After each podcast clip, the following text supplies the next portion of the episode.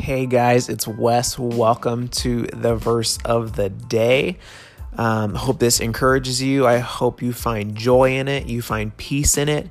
Um, just like I'm just giving you like a fair warning and stuff like that. This is not a super polished, highly edited podcast. Um, I'm just not interested in in doing that because I think we um, we live our lives edited enough, and so I want to bring you guys something that's short, something that you can find depth in, but also something that's just raw and it's just me processing through um, the verse of the day. So um, I'm glad you guys are on this journey with me, and I hope you enjoy.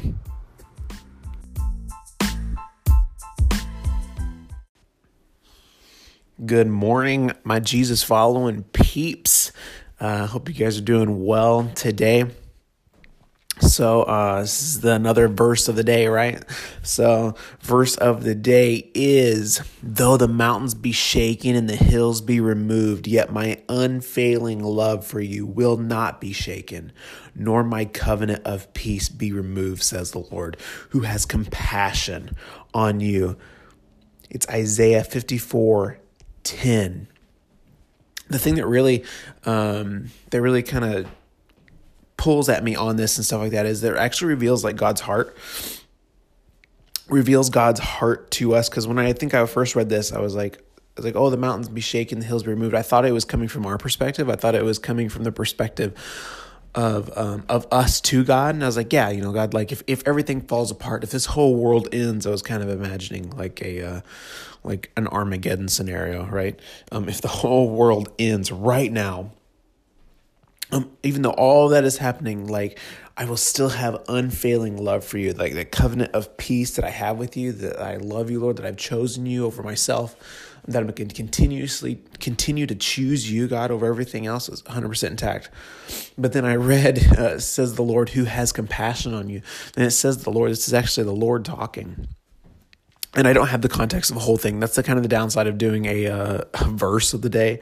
Um, I don't have the context, and I have not read the context. Um, I'm just kind of going off of what what the verse is and kind of seeing what um, what God kind of brings to mind and pushing through.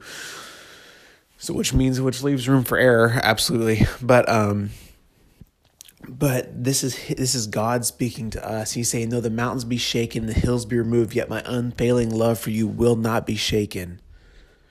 God's saying basically if, if the whole world was to end, if, if everything was to fall apart, if if even the mountains, if the very things that we look at and go, okay, like you know, if mountains are crumbling, if mountains are moving, we know we're screwed, right? We know we're like we're in like a we're in a a pretty detrimental like um encounter right? Like like the situation and stuff like that. It's not it's not good.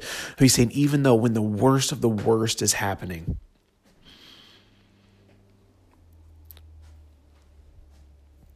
even though the worst of the worst is happening, I will still choose you.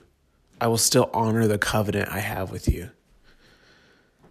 And some of that, like, it just kind of goes back to like God's like He's always choosing us. He's always going after us, even when we think we have we have done the unthinkable, even when we think we have messed up completely, even when we have shaken the mountains of our faith, right? Even though those things have those things have crumbled and the hills have been removed, like we've just done everything wrong.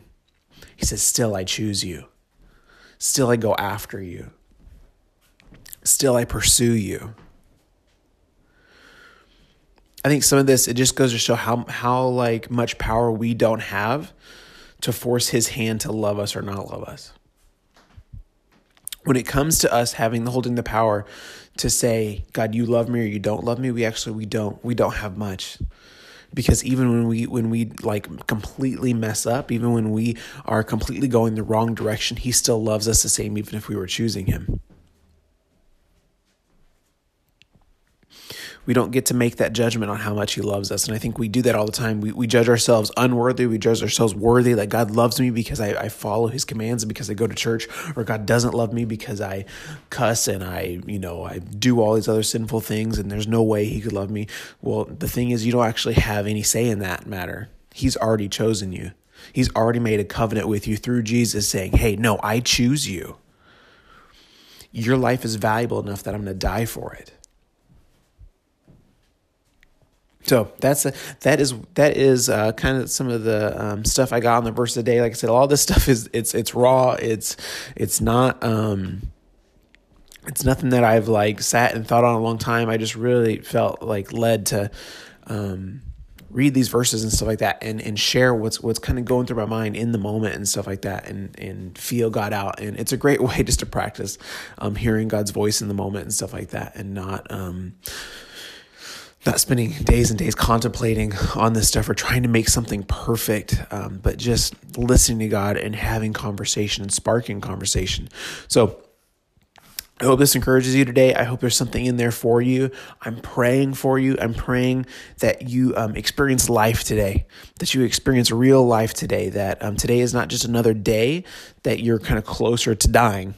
You know what I mean? That today is you get to actually experience the light and the life that is in this world, that you get to give love to somebody, that you get to receive love from someone, that you get to help someone in a way, or that you actually, that God actually gives you that ability to take that next step to where you need to be in your life.